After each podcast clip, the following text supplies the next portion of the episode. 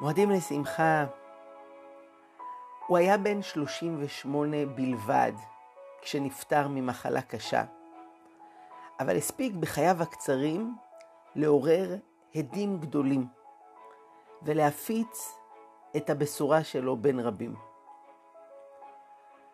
כבר מגיל צעיר הוא היה בולט בנטייה שלו להתבודד ולהתפלל.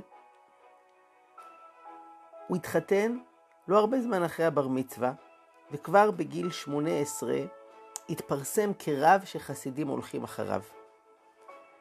קראו לו נחמן, והוא היה נינו של הבעל שם טוב. הוא נולד באוקראינה, ובגיל 26 נסע בפעם הראשונה והאחרונה לביקור בארץ ישראל. הביקור הזה היה נקודת מפנה בחייו.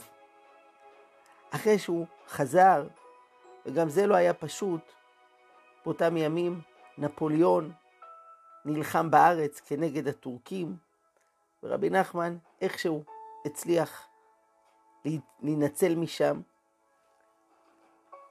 כשהוא שב לביתו הוא אמר, תעזבו את מה שלימדתי אתכם עד היום.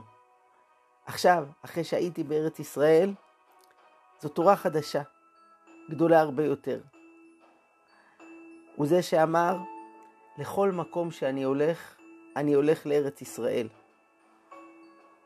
הוא זה שאמר, אי אפשר להיות יהודי כי אם על ידי ארץ ישראל. רבי נחמן היה חדשן גדול, והיו לו מחלוקות עם כל מיני אדמו"רים. הוא אמר פעם משפט חריף, שליצר הרע קשה לעבוד לבד כדי להסיט את האדם מדרך האמת. לכן הוא הושיב אדמו"רים בכל מיני מקומות כדי שיעזרו לו.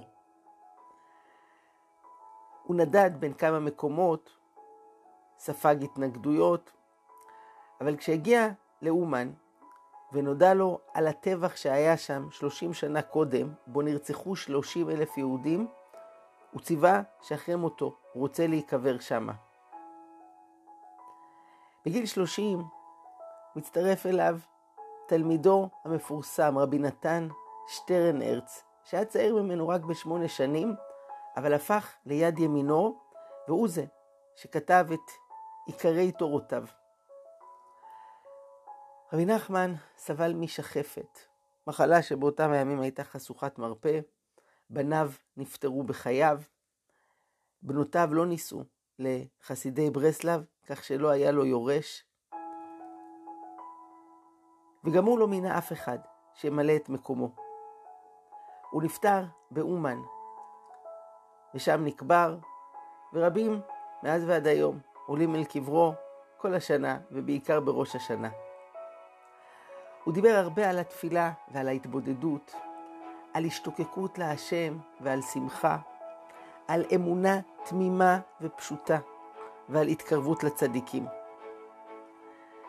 מבין אמירותיו המפורסמות, מצווה גדולה להיות בשמחה, אין ייאוש בעולם כלל. הוא זה שאמר, כשאדם יודע שכל מאורעותיו הם לטובתו, זאת הבחינה, היא מעין עולם הבא. ארבע מאות מהתורות שלו נכנסו לספר ליקוטי מוהר"ן, שכתב תלמידו, רבי נתן, והוא גם היה מרבה לספר סיפורים. הוא אמר, אנשים רגילים לספר לפני השינה בשביל להירדם, אבל אני מספר בשביל לעורר אנשים. ולומר, תורה אחת ממנו שמכונה תורת היום. זו תורה רע"ב בליקוטי מוהר"ן, והיא מבוססת על הפסוק בתהילים, היום אם בקולו תשמעו. ובתמצית מה שרבי נחמן אומר שמה, זה שאחד הקשיים הגדולים בעבודת השם, זה שאדם נושא על גבו עול כבד של העבר ושל העתיד.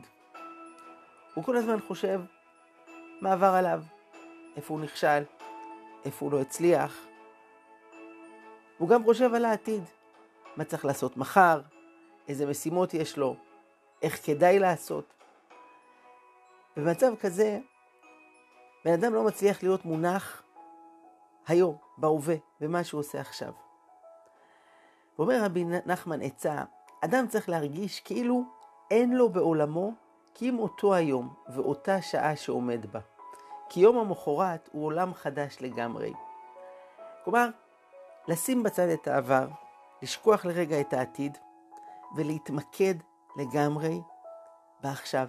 אתה נמצא עכשיו בתפילה, כאילו זה הדבר האחרון שיש לך לעשות בחיים. תעשה את התפילה הזאת עד הסוף, תתמסר אליה, עזוב מה שהיה, עזוב מה שיהיה, טפל בזה אחר כך.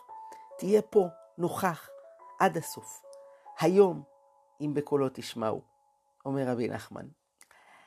יום שלישי של חול המועד, י"ח בתשרי, זה יום הסתלקותו, זכותו תגן אלינו ועל כל ישראל. מדהים איך תורתו ממשיכה להאיר כל כך הרבה שנים, אחרי מותו, והשפעתה רק הולכת וגדלה.